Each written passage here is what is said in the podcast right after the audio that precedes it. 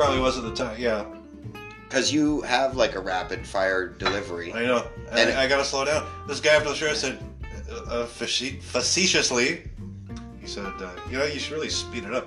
I go, "Hey, look, man." I said, "You you enjoyed the show?" But I go, "Look, man, I'm, I'm in attack mode. I'm, like, I, I, I'm this guy. Like, I don't want any silence. I, I should wait a little more. I've been doing this t- so long that I got to learn this." But my grandmother saw my first TV appearance, and she said, "Oh, so proud of you." And then uh, I couldn't understand a word you were saying.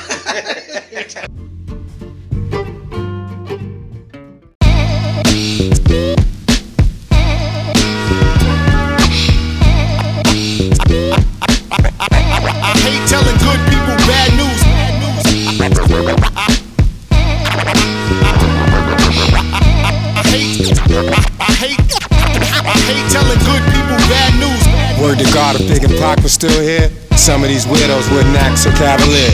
We all know that the game has changed. It's crazy out here, rap's got a bad name. Think about it, what if bling never happened and the true artists were getting rich from rapping? Word to God, some should give. Let's delete the politics so real hip hop can live.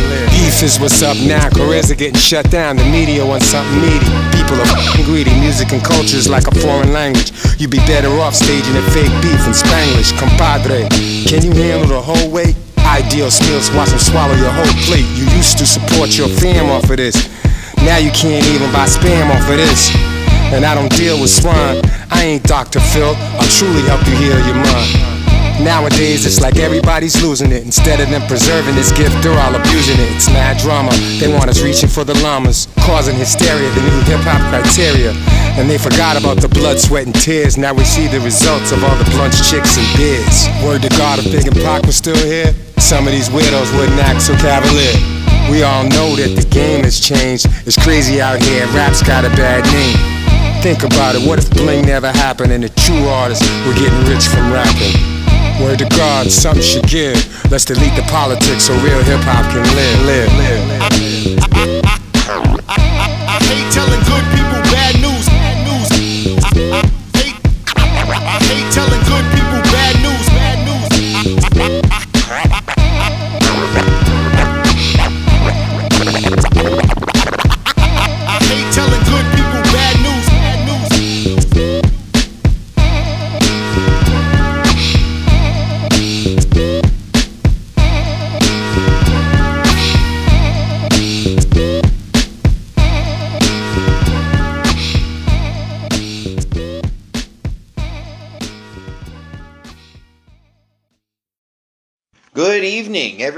Good morning, good day, whatever time of day you're listening. It is Birchwood Podcast, and I'm Shane Ogden, father, husband, son, electrician, brother, uncle.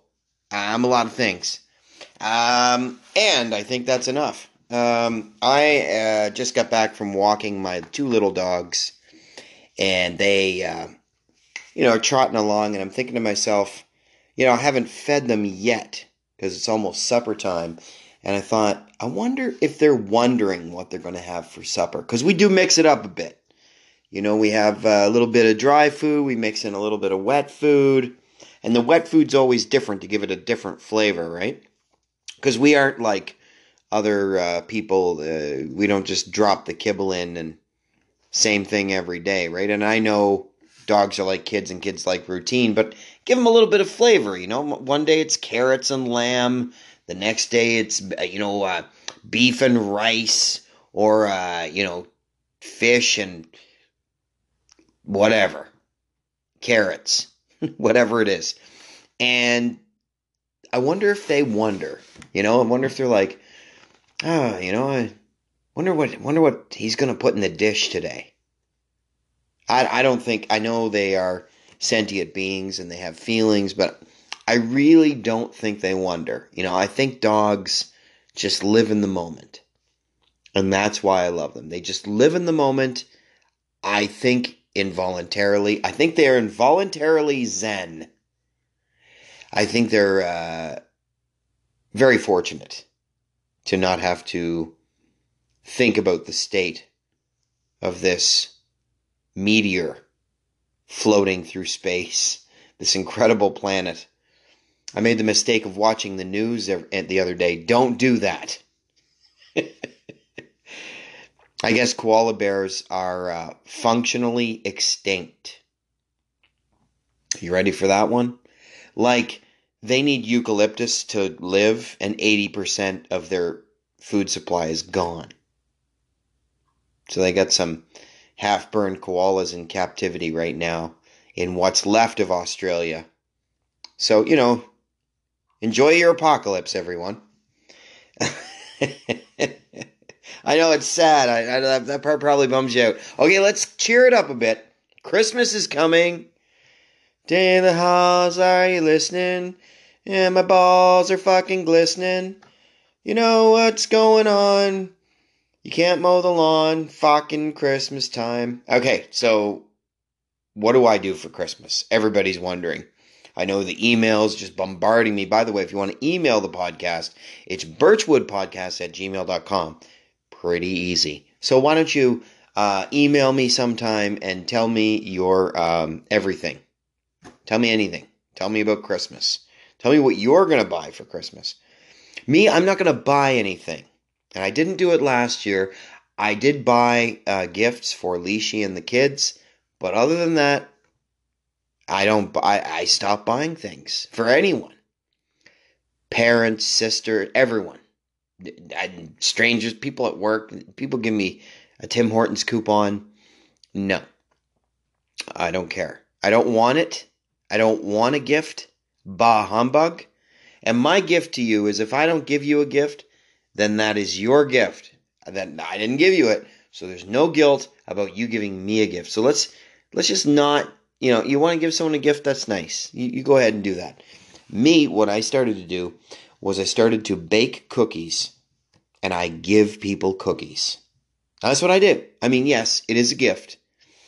But uh, you know, I make a whole bunch all at once and then I put them in tin cans and then I give them to people. And it costs a little bit of money, but nothing compared to electronics and all the bells and whistle, all the things they try to coax you into buying. I don't I don't even buy greeting cards at all. Not at all. I say to the person, "Hey, Merry Christmas.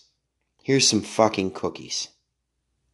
And they go, "Oh, thanks." And I know some people probably think I'm cheap or they don't look down on it maybe maybe maybe some people i know there's some people that get excited about my cookies um, because oddly i bake pretty decent cookies so but come on. It's chocolate chip cookies. How hard is it? Follow a recipe. It's on the back of the chocolate chip bag. You can't fuck it up.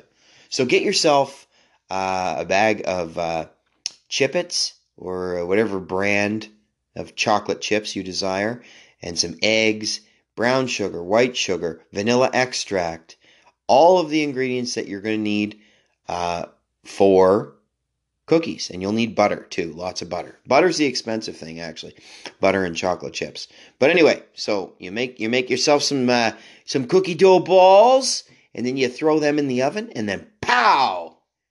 Merry fucking Christmas. And if you don't like it, you can shove those chocolate chip cookies right up your holiday ass. That's what I say. Hey, Rob Ross is on the show. Rob Ross is a legendary Canadian comedian, been performing for, I don't know, 25, 30 years. I forget. Maybe I asked him. You'll find out in the interview. But I want to tell you, that guy, stone cold killer. Like, I could not even believe how hard he killed. It was unbelievable. He was absolutely the perfect choice for the premiere weekend, the opening, grand opening weekend of Punchlines Comedy Club. It was amazing.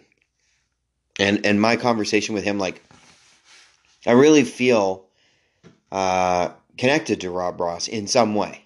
You know, he's really um, got a lot of the same I don't know, like sensibilities and and uh, and different thought processes that I have. I found that I really related to him. On the other hand, there is a part of Rob's personality that I think makes it impossible um, for anyone to really know who he is, uh, and maybe that's by design.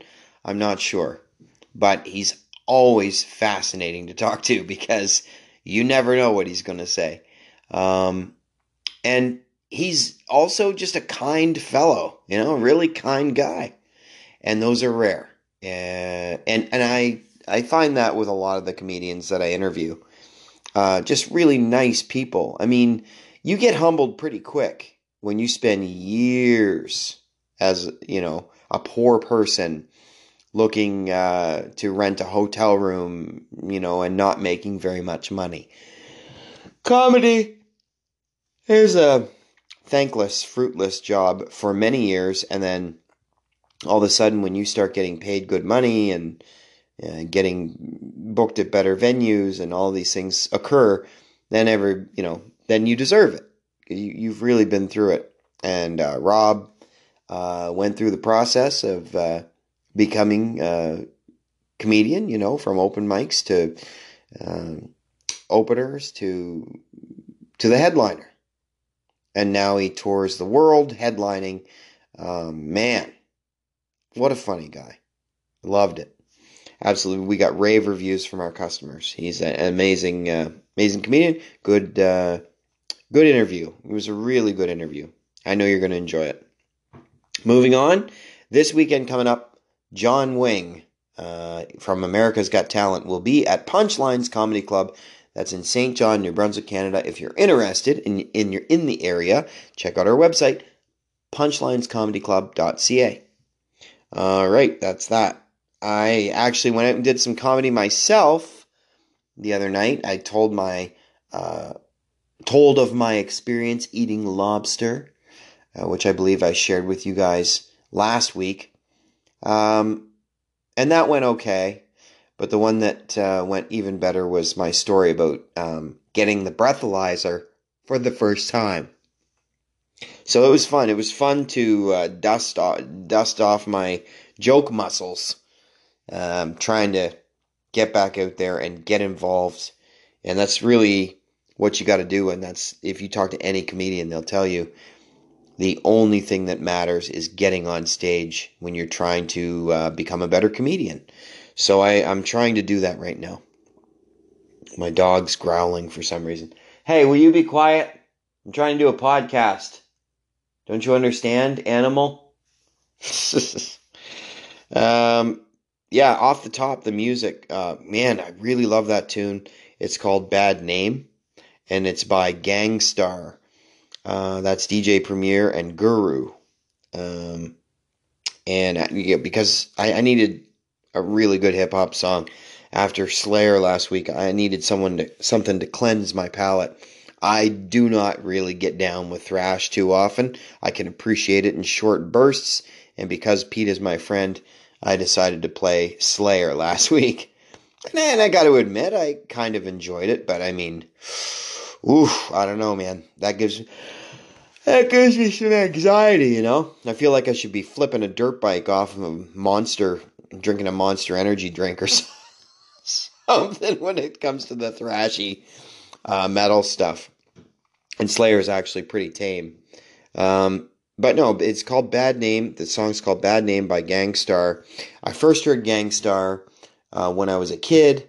I was skateboarding and I watched um, 411 Video Magazine, which was a monthly. Was a really cool idea, actually. Now that I think about it, it was a uh, a monthly skateboard magazine, but it was a video. So like you could subscribe and they'd send you a new VCR tape every month. Uh, and then they went to DVD, and I don't even know if they exist anymore.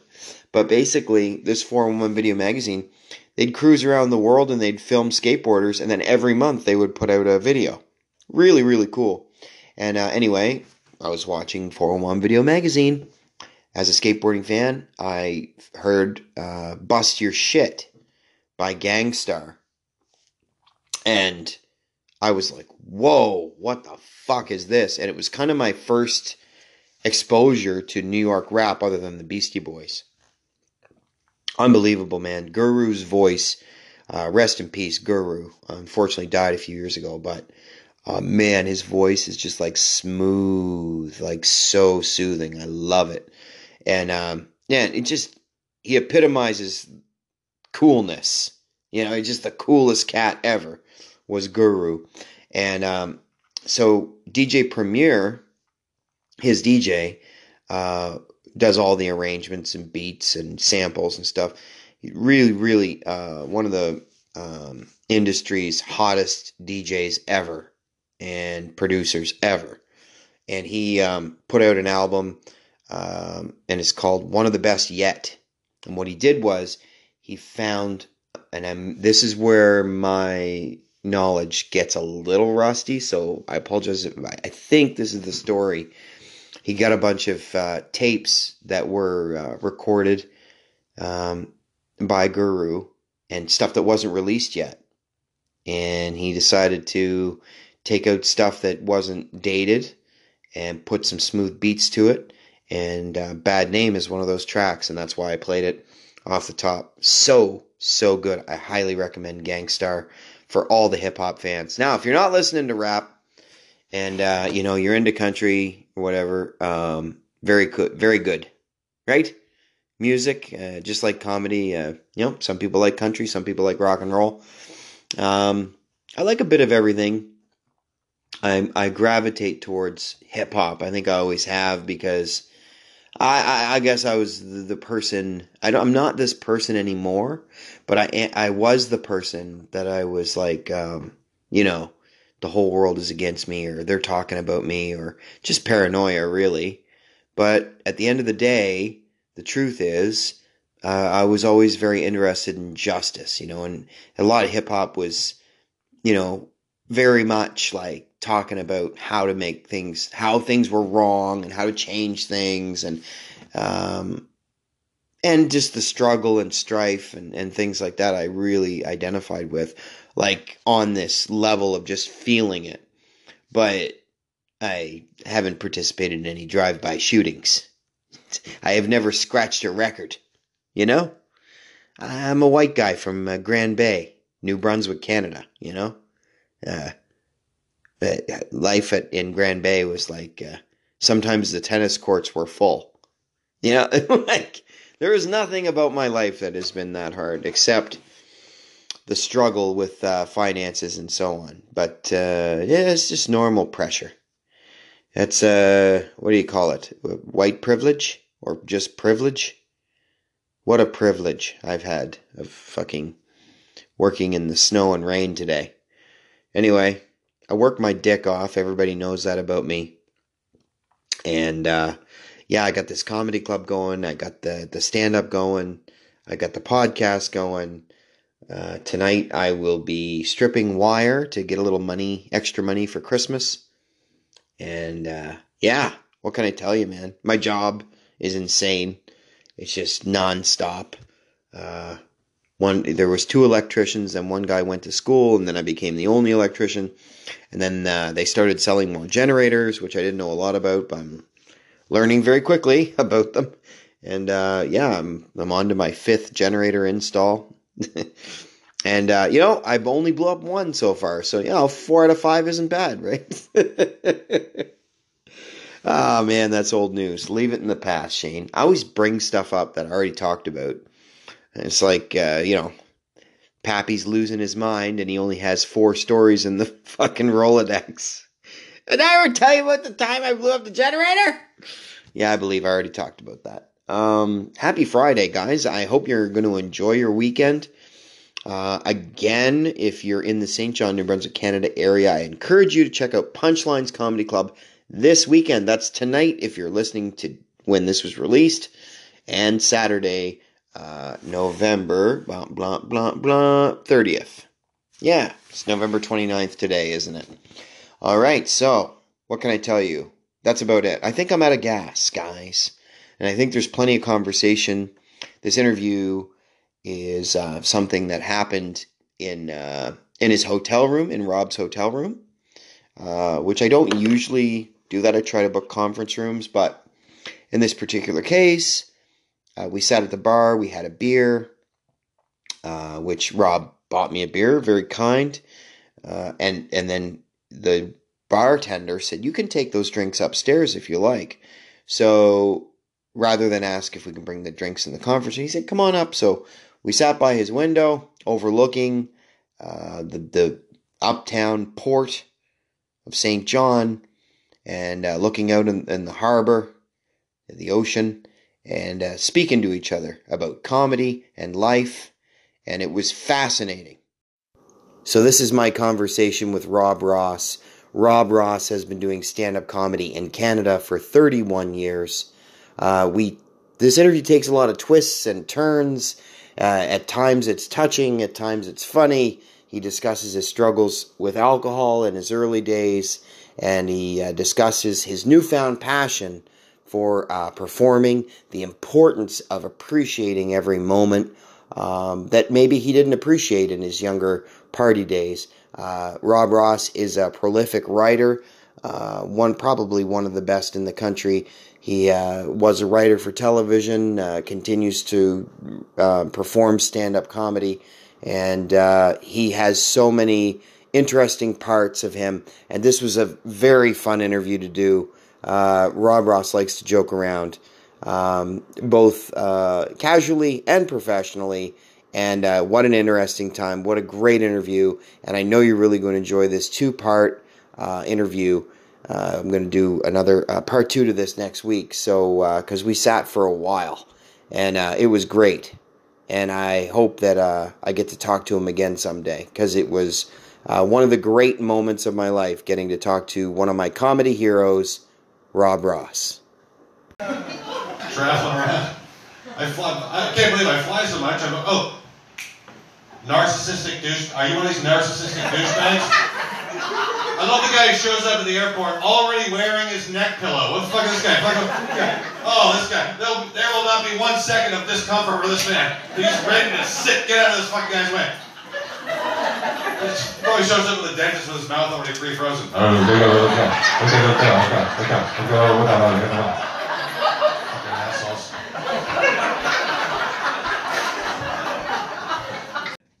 I don't, I don't know what, what it is about what order of things you're supposed to do things in. It seems to me like you've done all the right things. You you were a writer for uh, what show was that? On I've done lots of shows. Oh, here's how I knew Pete Zedlacker would do well. I hosted an amateur seminar Yeah. one time, and he was on amateur night, and I had not prepared anything, and I was sitting there with all these amateur comics looking at me, and they're all looking at me waiting for something. Pete Zedlacker was not paying attention and just reading a book. I said, "That guy's gonna be good." it is true. Those those seminars were there were ways of that. a little bit of bullshit, weren't they? Oh God, I never went. If I was for, I never went to one when I was an amateur. So I'm, if I would have, I would have quit. Yeah. hmm I went to them religiously, uh, and then they asked me to do one. Eventually, I became a headliner, which was for Yuk Yuk's, which is not to say I was considering myself master class. They Yeah. basically, basically the the headliner couldn't make the flight, and they're like, Yeah. "Can you headline?" In, I always- inside, I was like, "No," I- but I, I told them yes, and uh, that was uh, Bridgewater, Nova Scotia, the first time I ever headlined. After I headlined, I um, then they asked me to do this class in Calgary. So what I did was I just got everybody to get up on stage and say their name. I said you don't have to be funny, just say your name and something about yourself. And if people laugh, great. But just to get the so it was more like a workshop. And people came to me, up to me and they said it was the best class they ever had because it wasn't just somebody standing and talking about themselves the whole time. I can remember Bobby Keel, man. Bobby Keel was like, Oh God. you're gonna you're gonna take my job. I'm not gonna make it that easy for you. So if you really want to, you better pay attention and you know like just drilling people. And then I thought after seeing the Bobby Keel class, I thought to myself, and I love I loved Bobby, Yeah. but after seeing that, I thought to myself, if I wanted to be exactly like Bobby Keel, I would listen to everything he said and do as exactly as he said. So I'm I just did the opposite of all the advice that he Yeah, yeah. he, he got me in a hotel room once and uh, with a bottle of whiskey. And he's sitting there and he like clang drinking a shot of whiskey and then he said, "Yeah, promise me you won't ever kill yourself like Marty." I was like, "What the fuck?" Marty or Mickey. it might have been Mickey, one of his Ah, friends. so many suicides. It started. More suicides than you Marty or could shake. A, more suicides than you could shake a stick at. Wait, wait. Mickey jumped from the ninth floor. Oh, Marty was on the sixth. Oh, yeah, right. Ah, I get them mixed up. Oh my Bob, I had a good Bob Kill one. When he, I was opening for him in Saskatchewan, Yeah, and I wasn't a big weed smoker when I was a kid, and I smoked up with him before the show.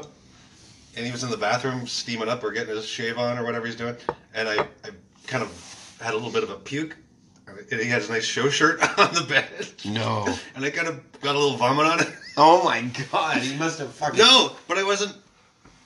I didn't say anything. he didn't notice it. Did he get- I kind of wiped it off, and it was like kind of over Oh, here. he didn't notice? No, and he wore that shirt. I was watching him on the show, and he's. I go, I puked on that shirt. Oh my god, that's the fucking greatest. But then I told him later, he laughed. But yeah, Oh, yeah, later when he had. years later. Yeah, when he respected. But at the time when I was a kid, he probably would have laced into me. Hey, you want to hear something cool? Mhm.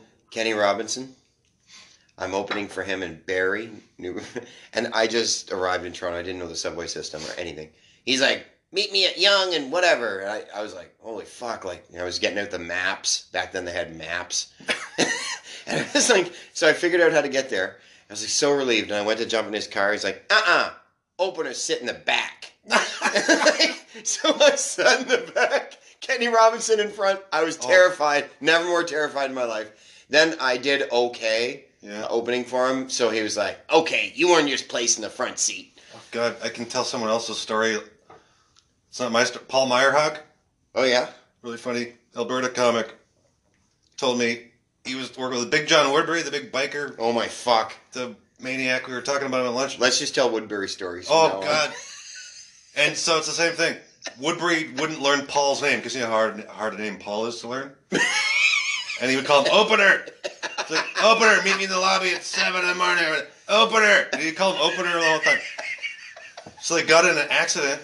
What? There was an accident where I think I might get it wrong, but Big John Woodbury's shoulder got popped out in some kind of crash. Holy shit. And even then he was going, Opener, pop my shoulder back in, Opener. you couldn't pop that shoulder guy. Oh, His God. shoulder in with a crane. That was a big man. Too much hair on it. Oh my god. Oh my god. So one time I had to drive uh, BJ Woodbury because I was opener. To the insane asylum. well, and um, he's like, "Take this dirt road. It's way quicker." It's like a sh- shortcut. He says. So we're on this dirt road. It was a horrible road. It was such a. And I don't know. It might have saved us ten minutes. The whole that whole dirt road. He threw ketchup packets in my face. It wasn't even funny. It just it became more and more irritating. yeah. And uh, I'm like, why are you doing that? And he just kept throwing ketchup packets at my face. That was just fucking weird.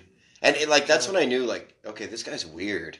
Well, the, yeah, like when I If you're if you're gonna insult me and shit, like Kenny Robinson had some style and finesse. yeah, You know, sit open and sit in the back, and even it's like it sounded like a song. It was Yeah. fun, but but uh, throwing ketchup packs your well, also it's more acceptable when it's Kenny Robinson and he's a really good comic who writes, his, own, who writes his own material, exactly. and you kind of Yeah. want to be like him. Whereas Big John Woodbury's telling street jokes, and you're like, why is this street joke comic throwing condiment packets at my face? He, he also uh, smelled awful, but I wonder if he's okay. No, I wonder about these guys. Like I, I, I don't have any hate for BJ. No, he's a you nice know? man to me. But he, uh, I wonder if he's still performing. Do you ever I don't wonder think that? I've never heard. I live in Ontario, and I have never heard his name anywhere. I think he just lives up north and does whatever people who live up north do. Yeah, okay, that makes sense. Trap things. Yeah, he probably traps he's things and grows weed. He's probably all right. Probably working as a mechanic, or I don't know. I think he was had some mechanic skills. He might even do the odd gig. Sure. I always thought I saw his. I'm on. Are we talking on this podcast? Are we are we stand up comics? Are Yeah, talking about comedy. Okay, so when I first saw we are who we are, man. we were in a trailer park, which I didn't know. But the point is, big his personality on stage.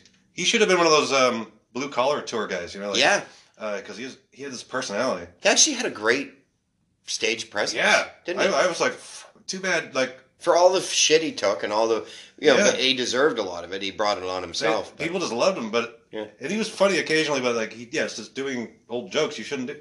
Just come up with some jokes. Tell some real stories because they would work no matter what you say. It would work. Last night there was a moment in the show when you hit a huge laugh, and then you swiped the sign punchlines, and it was the most well-timed thing I had ever seen. Yeah. Did you recognize that as a moment? I forget which. I did. I, never, I remember doing that. Because it was such a big laugh, and then you just went. Eh? You pointed at the sign that said punchline. See, that's what I did. Oh, yeah. I was such a great moment. I just wondered if you were conscious of it, or I probably was at the time. Yeah, because you have like a rapid fire delivery. I know. And, And- I, I got to slow down. This guy after the show said, uh, uh, facetiously, he said, uh, "You know, you should really speed it up." I go, "I look, man." I said, "You you enjoyed the show?" But I go, "Look, man, I'm, I'm in attack mode. I'm, like, I, I, I'm this guy. Like, I don't want any silence. I, I should wait a little more. I've been doing this t- so long. that I got to learn this." But my grandmother saw my first TV appearance, and she said, "Oh, so proud of you." And then uh, I couldn't understand a word you were saying. You're talking so fast. I don't know what to. Oh my Like God. some people can catch it. I don't know. I Uh, talk too fast. Well, it kind of it's like a double-edged sword, isn't it? Because you get a lot of sub laughs that turn into big laughs. Like I think if you slowed down too much, Yeah. you, you would get good laughs, but they wouldn't be as big at the because you do a lot of like asides. You Yeah. know, you know those punchlines that are like you know. They, they they're little throwaways that wouldn't mean much on their own, but when you combine them and do a whole bunch of them, you kind of get this machine gun laughter from the crowd. And Yeah. because I love the way you like go, yeah, you you, you do that, you you you know you, you kind of you're you're like uh, getting a bunch of attention. You're getting everyone to listen. Then you do this setup and punch. You're so close together. I, don't- really Yeah. have you ever examined your style at all? Ever? I don't know. It? Only in the last year have I started doing this with I, I do this with my fingers, or I move my fingers around really rapidly, and I go Yeah. uh, uh, uh, and, it, and it's like I'm impatient. Like, come on, come on, come on. You're, like, you're waiting for the words. You're trying to get the up, words keep in. up. Yeah. I don't know what I'm doing. There's- I, I've never watched myself, so who knows? Oh well, But- that, that's the great advice from all the comedy Don't watch yourself. wisdom people. Listen to yourself. Listen, but don't lo- don't watch. Don't watch, because you, know, you listen, you learn, and if you watch, get you get depressed. Yeah, I don't want to see myself, but I, yeah, I could listen. I, How long have you been doing stand up? my first time on stage was probably 30 years ago, when I was 18. Oh, sorry, no, 31 years ago, 18. Take me back to an 18 year old Rob Ross. What were you like? Party I was a virgin.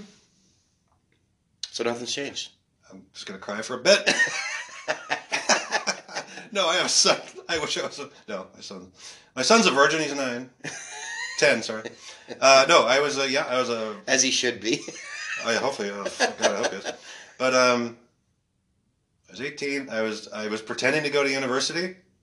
I somehow got into university, like a pretty good university, and I pretended not to. I was my I had a car. my dad paid for. And I would drive there, and I'd park it at my mom's friend's house. Barely, go, I would not go to classes. I kind of sit around writing comedy and not know what I was doing. And then um, finally went on stage, but I was not. I I had not been talking to any high school friends. I had not talked to a, a person in a year. Outside, I was not talking at all. I was just walking around. You consider yourself antisocial? I was then, yes, for sure. Then I used to get made fun of all the time, and goes Why? I just sat in the home, and uh, yeah, I my sister was there. We uh, she was my basically only only friend. We just talked. We'd watch. Uh, we stepped watching Letterman, and and uh, we liked the same comedy, and and uh, basically I kind of didn't. I knew what I was going to do, but I just didn't know how to do it. And I remember heard my parents going, um, "Why is he home on a Friday night? He's 18. Shouldn't he be out like getting partying or with his old, but not partying, but doing things with friends?" I go, "He doesn't talk to those guys anymore." I go, Are you saying that your your mom was kind of calling you a loser? Like, Yeah. Or like, why is yeah, basically. I'm telling my friends when I was like 17, I was in my literally on a Friday night, sitting in my bed with my notebook, just writing, and my cat is sitting there. It was on a Friday, like I don't know what time it was, probably nine o'clock on a Friday, and they jumped up on the garage and went into and banged on my window and ter- and looked up. I was like, "That- "That's not what you expect to see." It's like this guy writing on a bed with a cat. And they go, get out of here, we're going out, we're going to this party. I go, ah, okay. So I went out, I had my pajamas on. so I put on this silk robe that I had, and I just went out in my pajamas and silk robe. Does, this guy think he's Hugh Hefner or something? I'm walking around. But that night I went skinny dipping with uh, those two guys and a, a kind of a, a large lady. and that was So was when an- you were 18. It was an experience. Yeah. Still a virgin. Lots to write about. It was a weird. but like, I don't want to. Dear diary, this cat is freaking me out. I, I'm sure they thought they'd jump up. He's probably jerking off. Loretta looks bigger in this bathing suit. Yeah. Oh, okay. wow, that's But- amazing. And then yeah, and then I never talked. I went and finally started doing stand up, and now I got all these new friends. They're all older than me, right? So I was like the kid, and they're all in their twenties now. And then I started drinking a lot. Yeah. no, no, no, no, not back then really, but um, never told my friends I did stand up. Never told my parents really for a while. And then, uh, You were a closeted comedian. yeah, my last show before I went to Toronto for the first time was in West Edmonton Mall. And my best friend from high school, who knew I like, who, he'd read my jokes all the time, and we'd talk about Letterman, and he'd read my stories and jokes and show them to people. He was in the crowd, but I hadn't talked to him in a year, and he was there. And I was like, and I never mentioned it? no, and I didn't. I don't think he knew I was there. He just there. Oh. And then I was opening for this Seattle guy, and it was an okay show, I guess. And I just, well, I didn't talk to him. Then years later, our other best friend was at, when I was headlining the Edmonton Club. I said, "Was Troy Harmer at a show I did?" And he goes, "Yeah, oh yeah, he was there." I was Oh my like- God. And I said to him, "I go, hey, how's Troy?" I said, "How's Troy?" This is my best friend in high school, and he goes, "Well, you know, his sister killed herself. Uh, she was a prostitute. Uh, she killed herself. Oh no, she got murdered. Sorry." Oh my god. She got murdered. This gets worse. Then the mom killed herself and tried to burn the house down, but then killed herself. And the dad's uh, sort of, uh, I think he had a heart attack. And then, um, and now Troy has five children with five different women, and he lives in Hamilton. Oh my god. I was like, oh my god. And then Warren says, but he says hi.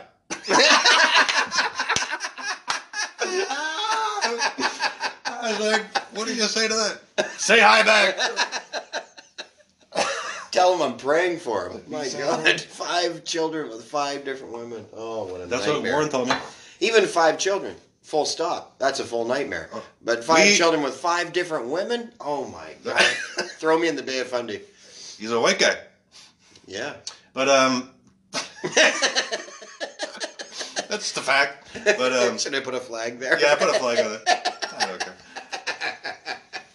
No, um, I, I was trying to be inappropriate, but yeah, he's that guy. I got in a fight with him because he he was mad that I was a virgin. He thought I was gay Okay. because he was always having sex since he was like fourteen or fifteen. I was like, I'm not gay. He goes, you want to touch? He's dropped me off my home. He goes, you want to touch my cock right now, don't you? I go, no, I'm not. He, goes, he goes, yeah, you fuck, you want my cock? And I go, just fuck off. Don't never call me. again. So I just got it. That's the last time I talked to him. I don't blame you. That's Yeah. that's a good reason to end a friendship. But I he was a good, like he was a charming guy. He was like a athletic guy. I, I played sports. I was pretty athletic, but he was a good athlete. Just from the wrong side of the tracks. Just like my parents loved him because he was like a. This is an old reference, but Eddie Haskell. Remember that? Like if you ever saw Eddie on the old Leave It a Beaver, that was him. Oh, Eddie was like The the, charming- bro- the brother. No, he was the, the friend who was a real weasel. Oh, okay, okay. That was that was Troy. But he I was. just he was I remember the Beeve and his brother was always giving him a hard time because his brother was like Yeah, a, j- a jock, wasn't he? Like this blonde jock. yeah. But I think he was blonde. He was black and white. I can't tell, but I think so. I, I will never see this Troy guy again. But he, you know, he had a car and I didn't, and he uh, always had a gun in his car. Sweet. and he, he he pulled it out a couple of times, like a rifle, like a hunting rifle. He's and then he was like, "You want to suck my gun cock, don't you?" And you're like, Yeah. "I can't talk to this guy anymore." and I went, oh, but because his sister was a prostitute, and I, we were at her apartment. I didn't know, and he goes, uh, "We we got to leave because someone's coming over." I go, "Who's coming over?" Her boyfriend. And he explained to me. Her boyfriend. Yeah. No, it's not her boyfriend. Oh. And then we were at the house one time, and she was there, and, and he was like, "I talked to her, and uh, she'll she'll have sex with you." Know, because you know you, you yeah, that sucks. And I go, "What?" Yeah, she'll do it. She doesn't mind. I go, "Not like, She doesn't mind. not for money or anything. She'll just have sex with you." I go, "I said no." Just yeah. Anyhow, I hope And now you're wondering I hope if he's that not a big fan of this podcast. Actually, I don't care if he's a fan of this podcast. These are all true stories. Yeah, maybe you know who knows. She might be up for it now. You know, Oh, what's, God. what's it been? Thirty years. So No, she's dead. she's oh oh no. She's the one who got murdered. Oh right. I'm laughing out of nervousness, but it's not good. I don't think it's funny. Me either. I I find dead prostitutes the least funniest thing in the world. My friend, my friend Kelly Dixon, you know who that is? He's a comedian. I know of this Kelly Dixon. I talk. He's one of my good friends. now Kelly Dixon has he not been in a few scuffles? yeah, Okay, I've heard that he's. I don't know. I'm not going to say anything bad about him or good about him. but I heard that he's been in some scuffles. I don't know about that. Like, I don't know. oh, he wouldn't back down from one for sure, but I don't know. No, Is he like a hockey guy? Yeah, but he's, Yeah. he's good But He, he moved to the states with Ian Bagg, and But he's also really funny. Oh, yeah. isn't he? yeah, yeah. No, these are things because I I came up in Alberta ish. So I was in Hamilton too for a couple of years. Yeah. But like right around 2000 between say 2001 and 2008 that those are the years that I Yeah. was touring and Yeah. He'd so have been gone by then. But yeah, so I this is why I didn't hear about him. But he's a good friend of yours anyway, you were going to say. he had a funny story about a guy who bullied him in school all the time. It's like about why murder can be funny. This guy was a went on to be a thug, of course, drug dealer, or whatever. But he got murdered in some whatever, and they found his head under a bridge. Oh my god. And then Kelly, the way Kelly tells it, because he knew the guy, and he was like, when he, when Kelly heard that, he, the way Kelly says it, he's reading the paper, and he just went, "Yes!" Because he's a bully. yeah, he's like, "Fucking good." You ever fly to Halifax? It's exci- ex- exciting for someone who lives in Toronto. You can buy a live lobster. yeah. Oh, I flew with this live lobster. I was excited. Okay. I tell you, man, I'm, I'm a nervous flyer. I was so relaxed with this lobster on the plane. I'm like, I'm never, I'm gonna fly this everywhere. I'm, okay, this is my emotional support lobster from now on. This is my, I'm taking it everywhere. I love it. I'm telling you, I got home that night, ate my dog. I don't care. I, that's right. What's that dog done for me lately? I'll tell you. That's right. oh my god. I was like, I'm like sounds sounds about right. Yeah, Like uh, I would, I'm not feeling sorry for that guy. Either. that's right. So you you started stand up. Uh, you say approximately thirty years ago. You were eighteen when you started stand up. Yeah, so it'd be 31 years ago. Wow. And uh, so tell me. I should be a lot better. Do you, no, you're amazing. But do you, tell me about the first time you ever did it. What was that like? Um, I told my mom I'd been to, I'd gone to the Yuk Yuk's there. It was the Yuk Yuk's. Toronto. Yeah, no, in Edmonton. So I'd gone twice just to watch the show, and my mom, I didn't have a car then, and my mom drove me. It's not even close to where, but uh, right across Edmonton. she dropped me off. I said I was just going to see the show this time as well, but then I actually went on. I signed up, and uh, I went on, and I was so nervous I didn't know whether to hold the mic. I'd never been on stage doing anything ever, not in school, you know. So I was like, took the mic off the stand, put it back on the stand. I maybe I maybe told three jokes. It was just me getting used to being on stage, and, and there was lots of laughing because I was so nervous. Right, Chris Finn, who's a good friend of mine still, was the host, and uh, yeah, nothing like, hey, this guy's got potential. It was just like, okay, come back next week. Don't wear a white shirt.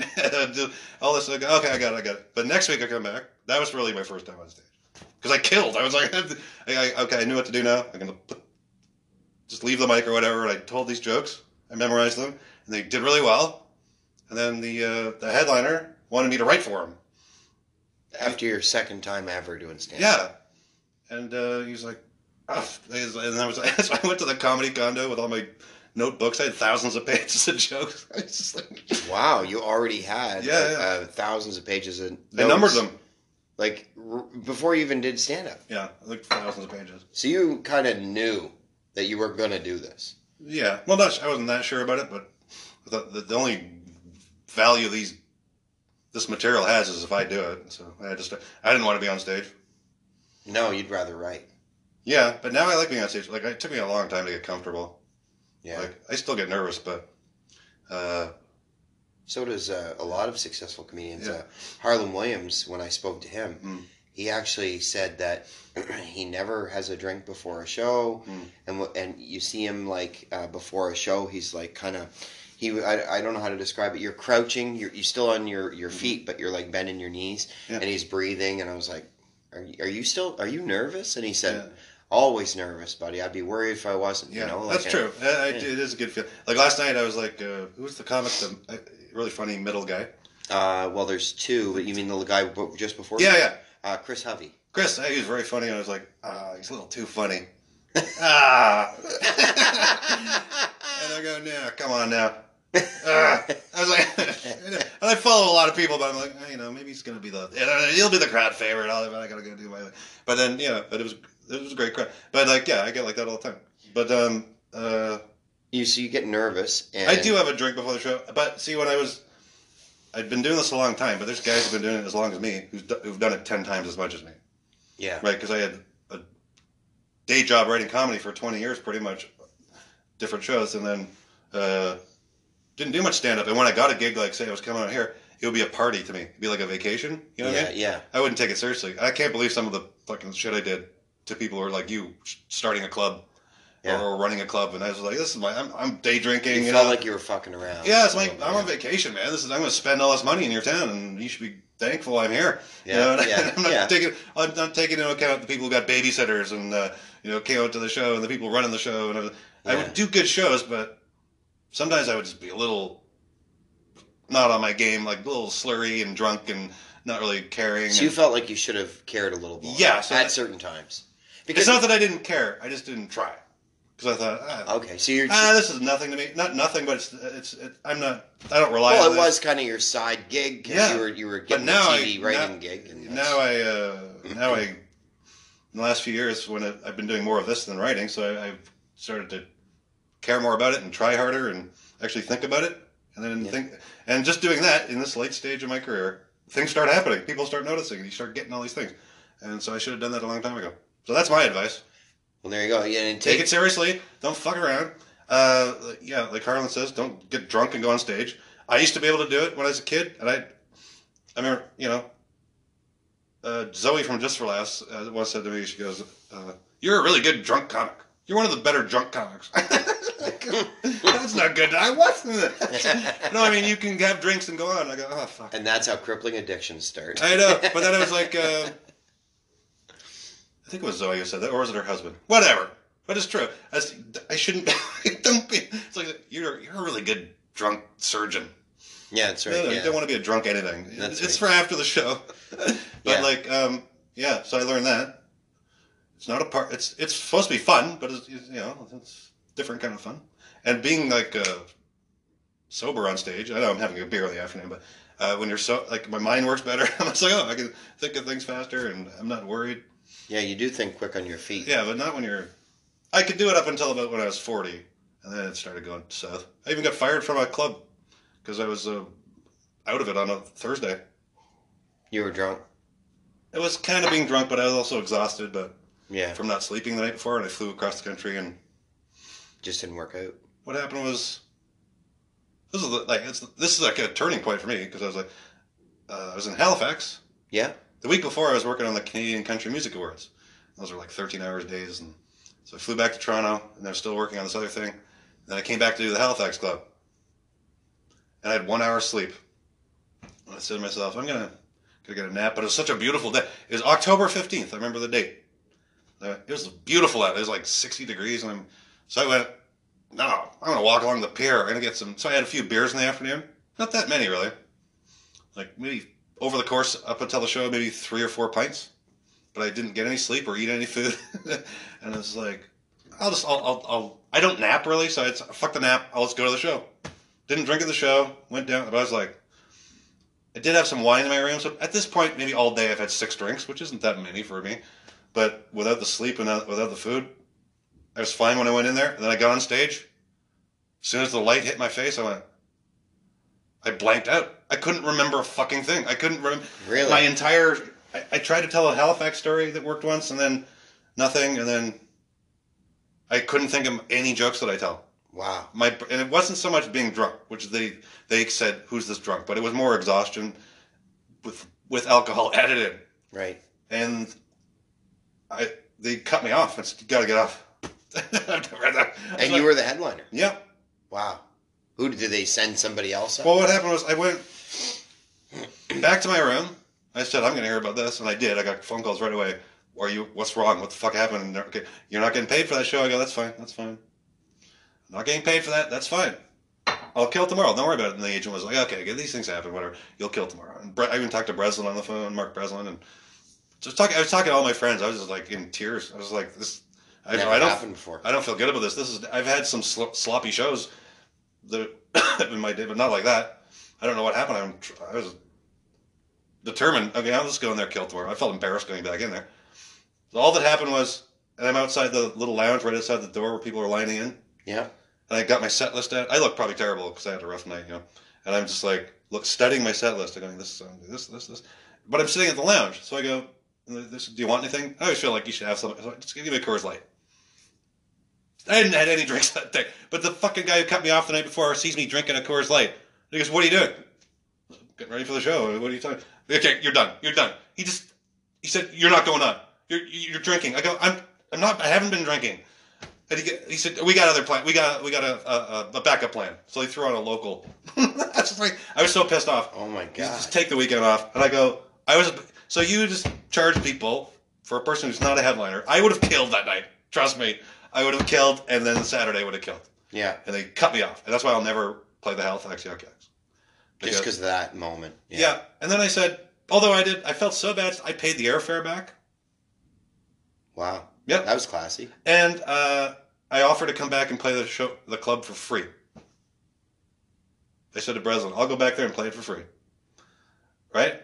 And then um, they acted like they were doing me the favor. and then I said, eventually they said, "Oh, we want him back. We've heard he's doing really well now." Because I, I, I went on a killing streak from then. I said, "Okay, never get sleep, don't drink, be healthy when you go on." And I killed from that. From that, it was probably 2014 or 2015. I just started killing. I said, "I'm not. That's not going to happen to me again."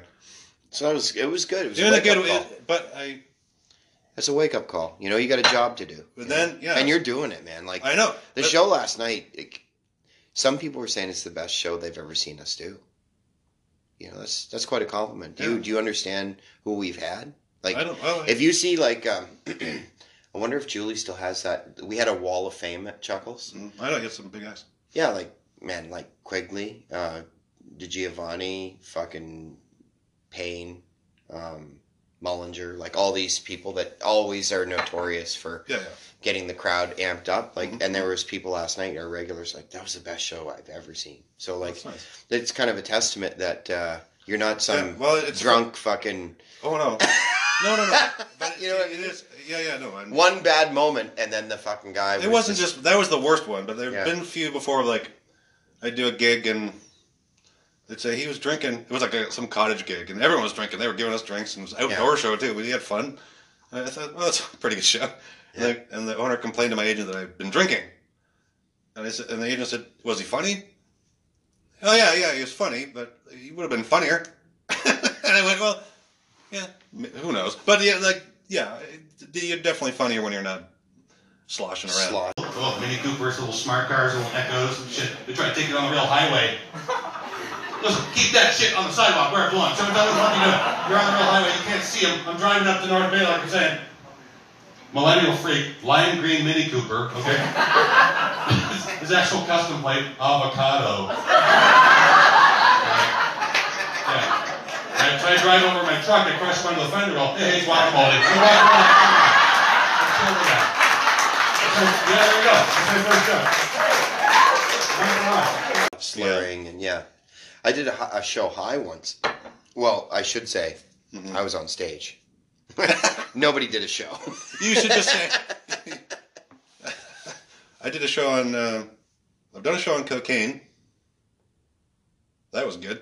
I, don't- I, I don't think you want to speed up rob ross though no, I fucking. I felt like I was Robert Plant. Like I felt. Hey, it was. you thought you were doing guitar solos with your mouth It was right before. Oh fuck, man! I was headlining the Toronto club, and it was packed. And this door guy who used to give me cocaine. I, I, I do. I've done cocaine not that many times, but once in a while. I admit to that. Not anymore, ever. But like, you, you want a bump before you go on? We went upstairs to the it's office. pretty tempting I'm like, yeah, yeah, yeah, yeah. Why not? Why not? Why not? Just a bump. And uh, I did. And I, right away, I'm like, and then, but my nose was running from it, and I had to go on, and I was like, oh, fuck, they know. And I'm, I'm doing this. Fuck. And it was awkward, man. I thought this is gonna shit. I'm gonna shit the bed. But then I just went, fuck it. and I like just started firing on. Oh, there's the Santa Claus parade going by your trailer park. oh cool But the point is this: I just started firing on all cylinders, and I don't know how I was thinking of things so fast, and uh, it, I just killed. I was, I was just fucking, I just like now I know why fucking rock stars do this. yeah I was, and the, there was a nightclub upstairs, and they actually were like, "What's going on down there?" Oh, wow. Because I was like, That's, killing so hard I know. I was like, "This isn't me. I'm a, I'm shy." i think what we've learned today is that drugs are good But and alcohol, should do them uh, do the drugs before the show, kids. Drink afterwards. Do drugs before the show. Alcohol to get you to sleep, i'm i'm and you'll have a great a great career. i'm uh i've got a real problem with uh marijuana yeah, no one does. it it seems like everybody says that it's non-addictive, but I got to tell you, I love it. I love it so much. Yeah. Um, because it it really does make me giggle like a child. Yeah. And uh, the thing about it is, is I love that feeling. Mm. I guess that's why they call it high. Yeah, I love it, but But I don't do it so much as you. Obviously, I stopped in October oh, did you? because I was, you know, following the, the sober October trend, and I actually had a hard time. I really did. Like Yeah. I was like, "Fuck!" I just want to get. I just want to take a brain vacation. I don't want to think about all these horrible things. Oh, yeah. Um, so in your party days, do you do you think were did you have party days? yeah, I would say so. Yeah, Um, it was more drinking than drugs, but you said forty. Hmm? You noticed a change, like right around. well, I 40. just I just use that number. But I'm 49, so yeah. I, uh, actually, because I was working at MTV when I was 40, so we drank a lot. Like we, everyone there was. I was probably the oldest guy. That, I started there at 36. Yeah. But working with people a little younger than me, but we they, we would drink every day. So you're working at MTV. Yeah, Yeah, where's that at? it was in Toronto. It In was- Toronto? It was, K- MTV Canada. yeah, for the most part, it was at Yonge and Davenport. Okay, and so you go, downtown. you'd go in there, and you had a cubicle or a table. No, no, we just sat, well, we a had writer's different- room. We had an open office. I'd sit with the hosts. Yeah. And the segment producers, and we'd just fuck around all day. And our bosses were really well, our- they were my age. We were just friends, and they were like, "What do you want to do today?" I don't know. Do anything you want. All right, we just do whatever we want. And then, if you said to my, my technically my boss, Alex, who I sat with, I sat with him as well. Know, just these weird little islands of tables, and he said it was Tuesday, and I go, "Oh man, we went to the strip club, strip club last night. and We got hammered. It was, oh man, I'm a little rough today." He goes, "Why didn't you invite me? why, didn't you tell me you were going?" Because we were next to this nice strip club, and the female hosts, female producers, we'd all just hang out there, and we'd have booze on our like uh, desks all the time, and just uh, drink a lot. Oh my god. What do you think about this uh, ch- the changing climate in in uh, political correctness? What do you think's happening there, and, and how are you reacting to it? Oh, um, yeah, I, I think I said I I never knew I was edgy before until the last few years. People were like, "Whoa!" I don't. I never thought of it. I never thought of myself as edgy. I think of like Jason Rouse as edgy, if you know who that is. Yeah. Oh. I, mean, I know you do. I'm saying here, Oh, listeners, but yeah. um, yeah, I was like, I don't know. I don't care. I've gone through enough. I'm gonna say whatever I want. I maybe I dialed back a few things. But you know, you've you've got some jokes where you point at someone and say, "What kind of Asian are you?" I never do that, but I knew he was cool. But the the thing is, that's No, I said what brand of Asian? are what you?" brand. Yeah. So like, That's- there's nothing inherently wrong No. of that of saying that in and of itself. There's nothing wrong with that. It's just that today people get so nervous that, Yeah, but that that's why- gonna. You know what I mean? That's why it helps having Asian people in the crowd because I've done a story about my real Chinese landlord. It's just, I did it last night.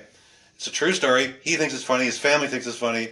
I've done it on TV, on CBC, TV and radio. No one's ever complained. Uh, and when there's Chinese people in the crowd, they love it. They like they they like that you know something about. It's not like stereotypical driving jokes or math jokes. No, no, it's it's like a real the- story. The four, the the name, the uh, number four in Chinese has to do. It sounds like Our word for forest sounds like their word for death. yeah, And, and and that's the premise, yeah, yeah. the idea. But and there's other stuff too, but it's Yeah. true stories about this. And he's a great guy, and he still is. yeah, And uh, just, I think it's fun. And I didn't know these things. is that a seal down there? Do you see around the corner? There's a couple of things, or is that a bird? I don't know. See, that's what I'm talking about. I, I, I we need to see the seals up close. I think I saw one today at the restaurant. I mean, not at the restaurant, I mean, at the window. right on my plate. he, was, he was having an elk burger. but uh, yeah, this I don't know. It, What were we it's- talking about? Uh, this Oh, just probably- the, yeah, the yeah. climate now. I don't worry. That, you know what? It's going the other way now. People are tired of this shit. They don't. Pe- I think it is going the other way And- a little bit, despite despite the recent thing with Don Cherry. But that's a different thing. But like, uh, yeah, like I was telling you, I got a complaint letter. When I, oh two- really? About that story about Chinese people. Oh my god. um, for the first time. I've been doing it maybe at least 12 years, maybe longer, a version of it. I was headlining the downtown, and great show. Next night, Breslin takes me into the green room. I got to tell you about this letter I got, and uh, don't take it serious. He's like, well, don't worry about it. I'll take care of it, but I was going to talk to you about it. And then this woman wrote a, how I was stereotyping Chinese people. It's a long letter. Was she Chinese? No! That's the point. yeah. So I was like, um, okay, why did you... What is it with white women defending other cultures? I know. I, I was laughing last week.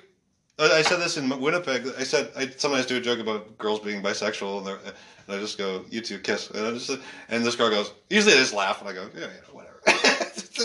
These two, there's two attractive girls in the front row, and I said, "You two kiss," and she goes, she got actually pissed off at me. She goes, "You're that's sexist."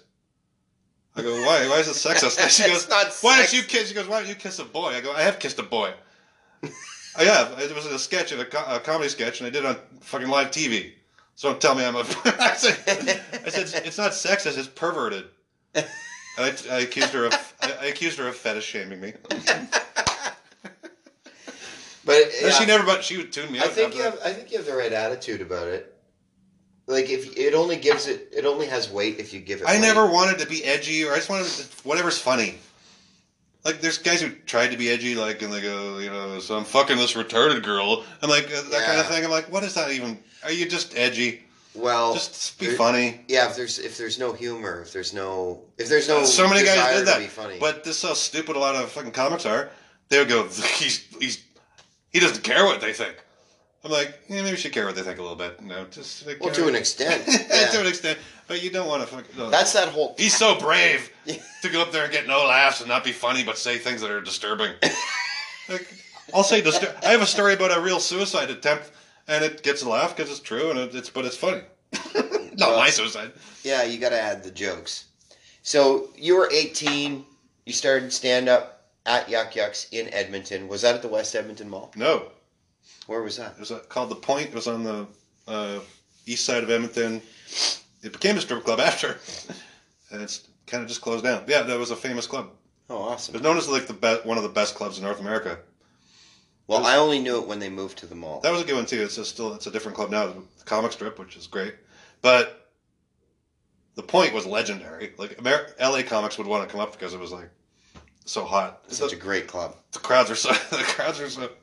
I didn't know. If it weren't for those crowds being so hot and receptive, I probably would have quit because I was I shouldn't have been on stage because I was just a nervous talking head with these weird ideas. I didn't talk about sex when I was a kid or anything. I talked about I'd make jokes about centaurs and fucking stuff like that. Like I was talking about the moon landing and all these weird. I just, I just had I was a virgin and I didn't I never partied, so I had all these weird. But that's great because Luckily set that- you apart. yeah. I don't think I had. I didn't even swear on stage till I started touring. So you were on. You said you wrote for MTV, um, and did you write for any other television? I can send you my resume. I've written for a lot of things. I don't know. yeah. Let's What was your favorite writing job? MTV? Really? Well, we did it. Me and Darren Jones and a handful of people did I a lot. I remember Darren Jones. Yeah, he's still around. We did a live show every day, and that was, like I say, like our bosses were like, they had. We were producing all a bunch of shows in that basement, like uh, or that office, eight shows. They were all pretty had a, a following. They finally turned our show into a comedy show, and it was an hour stupid topical kids show. And we're like, let's, let's make it a. We're doing all this comedy. Let's make it a half hour comedy show. Do it four nights a week at six o'clock live, and then re-air it at eleven. And we would do anything we wanted. We would do live stuff on the streets. And we had these talented segment producers, fresh out of film school guys who just could do anything. You give them half an idea, send them out, they come back with this brilliant piece, and I was like, "This is the most fun I've ever had." I was like, Oh, awesome. when I'm old, I get to work on the cool show with all the vibrant people and have a and kid. We do it in the Masonic Temple, uh, the concert hall. We'd have crowds every night, kids going nuts, and we go on the road and fucking do live shows on the road, and crowds would come out in Vancouver and all these places, and just it was like a it was a hit in a way. It was like a cult hit Awesome. and people still talk about it. It was that was the most fun because we did anything we wanted, and I'd go to work every day going, "Hey," I'd be on the phone on, on the train going, "You know, it'd be cool. We do this. If we did this today, that'd be fun. Oh, that's all. Oh, we can do that too." And it's like not like how much am I getting paid today? When do I get to go home? It was more like, "Oh, you know what we could do today?" Yeah, yeah, it's uh, like having yeah, uh, it was fun. this attitude of possibility. So when I was old, I got to work on the cool show, and when I was young, I got to work on the fucking shitty old guy show. Talking about. I'm divorced, by the way. Any other uh, divorced people here tonight? Let's get that going. Right? right? Yeah. Hey, kids, you like the Avengers? Kids, you like the Avengers? Okay, here's my superpower, by the way. I was able to find the one person on Earth who hates me the most and buy them a house. How about that? How did I do it? What was the shitty? No, it wasn't. show? Not gonna say. But the the point is, that was a lot of fun because, Yeah. like I said, our boss Alex, who was the greatest guy, he was he just trusted us to put whatever out there. he probably got in trouble. He took the heat for us all the time. Yeah. He'd walk by because he had so much other things to do. He just he trusted Yeah. us to put the show together. He'd, he'd walk by our desk and go, "Hey guys, what's on the show tonight?" And I would go, "You're gonna love it." He goes, "I know I will." Yeah, that's awesome. He'd, he'd, he'd screen stuff, but he'd be like, he's so busy. But He usually let you away with whatever. You wouldn't believe like MTV in the states. MTV's nothing now. It's not even a real. There's nothing on there. But MTV in the states saw what we were doing. Like, how do you guys get away with that? Like, why do you do that? I don't know. Who's Yeah, letting yeah. you do that stuff? That's awesome. Um, I didn't. I didn't remember a whole lot from that time. Uh, I think Darren and Mr. Mo had a show. Oh, the Buzz. Yeah, yeah. Was it called The Buzz? Yeah. Or Buzz. Yeah. Yeah. Cool. Was that one of your shows? No, no, no, no. That, That was was That was? Darren, and that was when he was a real kid. Yeah, they were quite young then. Yeah. Yeah. He did that. And then he went on. We worked on. Uh, yeah, he won like they won. Uh, he won a Gemini Award for that show. Beat out like this hour and Mercer and all these shows, and then started working on Mercer. And then I worked there briefly. Darren quit that show and uh, went to MTV. Then I got hired up with him, and then uh, So you're it was a- basically it was a good eight years. you're yeah you're basically a television writer that Not much anymore, but but but you were you were uh, stand up first then you then, you more went into of a television TV writer, and then that. and now I'm back to stand up. Yeah, it's, yeah. I could. You know what? I think. Oh, But you say you're going after it more aggressively now than yeah. before. I got. I got to do it while the while you got while you got time left. But uh, yeah, so I, I feel so dumb because like I could have done both these things aggressively at the same time. There's like people who do fucking so many projects like this real successful people.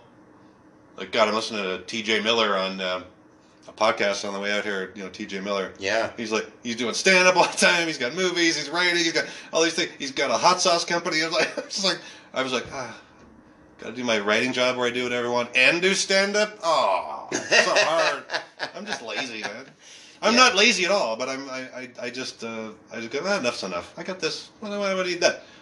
It's like I, I turned down a writing job because I got when we all got laid off from Bell Media. I had a 52 week. I'm probably the only person to have a 52 week a year writing job.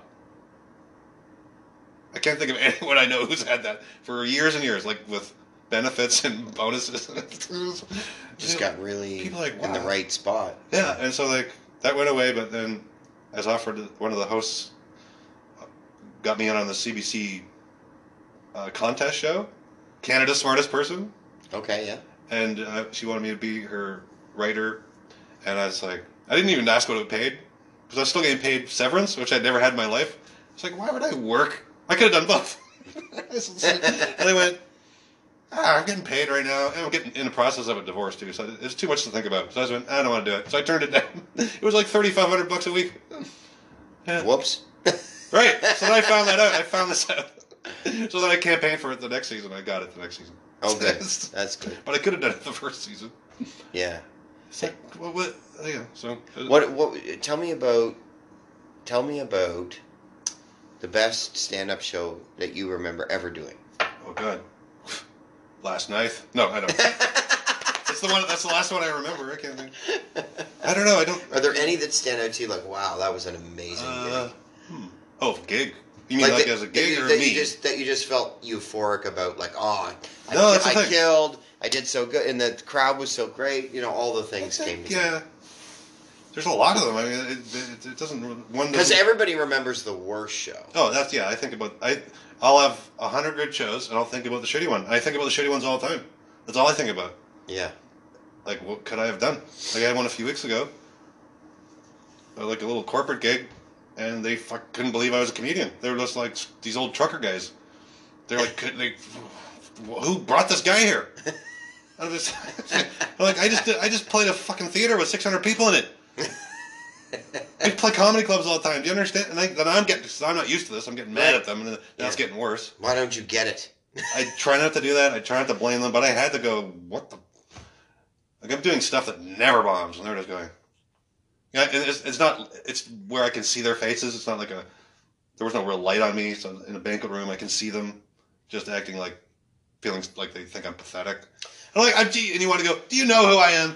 Do you know? Not, I'm not famous, but I, I know what I'm doing. And uh, you know, uh, they don't. They don't. You can't. You can't explain it to them. No, but do you think that if they'd put anyone in that room, they would have laughed? I was trying to think who could do this. I'm thinking of the Yeah. good comics I know. Like if they would have sent so and so or so and so, I'd be like, nah, they would. It would have been bad no matter who. Yeah, I, I really can't it's funny. It's funny you destroyed last night, and then you think about that one sometimes. Oh yeah, I thought about. mean? I was thinking about. The, I wasn't thinking about last night. I was thinking about. I actually thought about that one today. It's funny. I was thinking about that, and I was thinking Instead about, of what amazing show you did last night. I was thinking about the guy ripping the mic out of my hand in Halifax, and how cruel he was to me, and and that's why I won't go there. That's that. I'm embarrassed to go back. They would have me back, Yeah, but I was like, I didn't like the way I was. They didn't have any concern for me.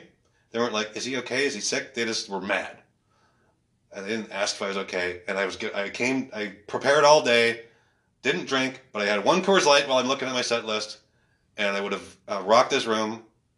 And he's he uh, was cruel, and that's why I won't go there. I always tell people at the comedy club, like, you know, no, I'm a comic, so I get it. So if you bomb tonight, I don't judge anyone on one show ever. All right, let's get some more beers. That's right. I, I I just think it's so unfair. Well, that's right, because yeah, Yeah. big, uh, there are everyone has an off night, but that guy's not a comic. He's fucking probably worked for some hotel, and he's just like sees something going wrong, and I'm gonna yell at this guy. Well, And I'm like, you know, Kept Halifax is only four hours from here. Let's go beat him up. I don't even, I couldn't tell you his name. I couldn't pick him out of it. And I actually said, you know, like, and look, I like to fill weekends, and I would go back there because the crowds are, the club itself, the crowds are great. I, I've been there, but the thing is, it's not like he's, they're meeting, seeing me for the first time. I'd already done it at least two times, Yeah. maybe three times, and killed. I mean, like, it, it's, I always do well there. Jet lag's a real thing, man. And uh, I- I was trying to explain- with- if it was just alcohol, I would have at least known my act, and I would have done it slurrily and sloppily and unprofessionally, but I would have gotten it out. That's what I was trying to say. It was exhaustion. I had no sleep, and I'd been working 13-hour days, which most people do, I guess, but I'm not used to that and flying around, and I was just like, I lost it. yeah. And they were fucking so cruel that uh, I don't care. I think I they'd have to pay me triple my rate for me to ever do that club, or change the management. yeah. Then I'd go because Yeah. the crowds are great. And the- the- I, and I actually thought about the uh, crowd who came out. I so felt bad for them. Yeah. like shit because I know they'd like me if I did my real show. Obviously, and I was like shit.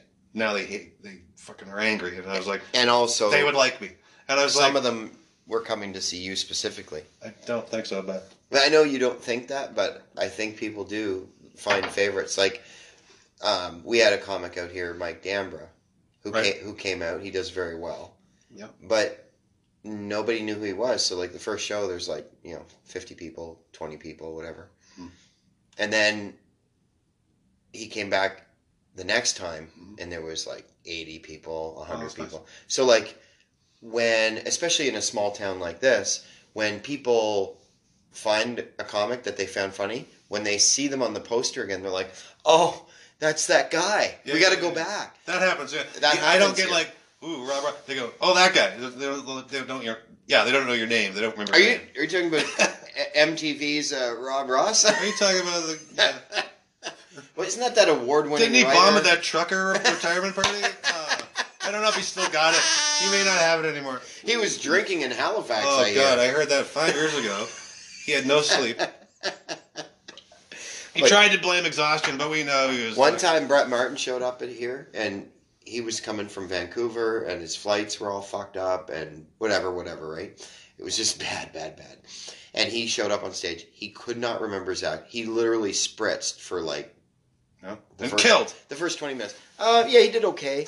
but the thing was, I knew that he could have done better. But I, I also know Brett, uh, you know, and so I kind of could tell, like, Jesus, like, he's fucking run over. Like, he's tired, you know. So you get that, a couple beer in you, yeah, it's not, it's not any uh, kind of wonder. Because that has happened to me before. Just get so fucking just out of it. And then you f- even forget things. And yeah. Oh yeah, yeah. But so who do- did you start comedy because you saw like David Letterman on TV? Like what made Yeah. you think about stand up? Uh, stand up.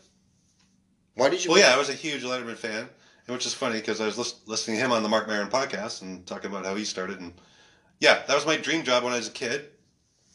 was to be a writer on Letterman. That was my that was all I wanted. I didn't want to be a comic. I didn't want to be Letterman. I didn't. I just wanted to be. I'd love to write on that show. I think you still could.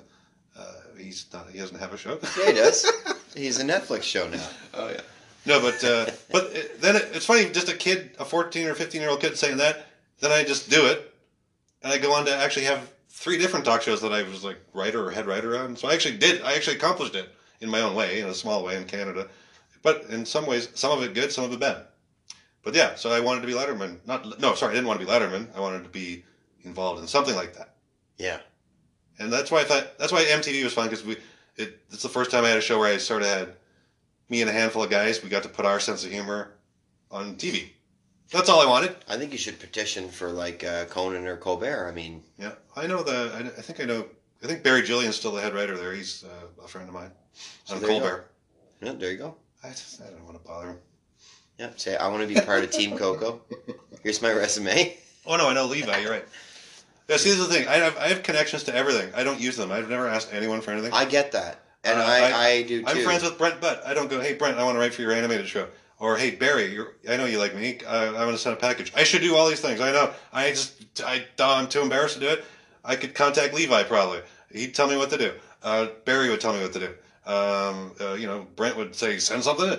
Uh, do you know when Corner Gas was new? David Storey, who's like the co-creator, phoned me and left a message on my machine and said, uh, "You interested in?" Um, I don't know if Brent told him about me because I'd never met the guy, but um, he's like, "We're looking for story editors. If you uh, send something in, uh, we'd like to talk to you about it."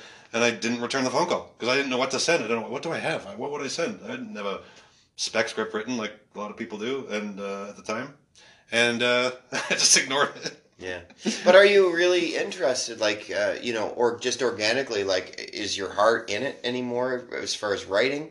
Like, just for Yeah, like, yeah, uh, so like for produ- been- produce stuff, like shows, like yeah, I'd like to do something. you know? but um, sure, I'd like to do something, but I don't think it's like a corner gas style show or like a whatever, like a sitcom thing. I, I, I would something original. I, I don't know. I wish I could make. I wish honestly, yeah, I would like to not do. I would like to be paid more to do stand up comedy and just do that. yeah, that'd be amazing. And I'm I'm getting as about as much as you can get right now, and it's still it's okay. But it's not. I wish it was more.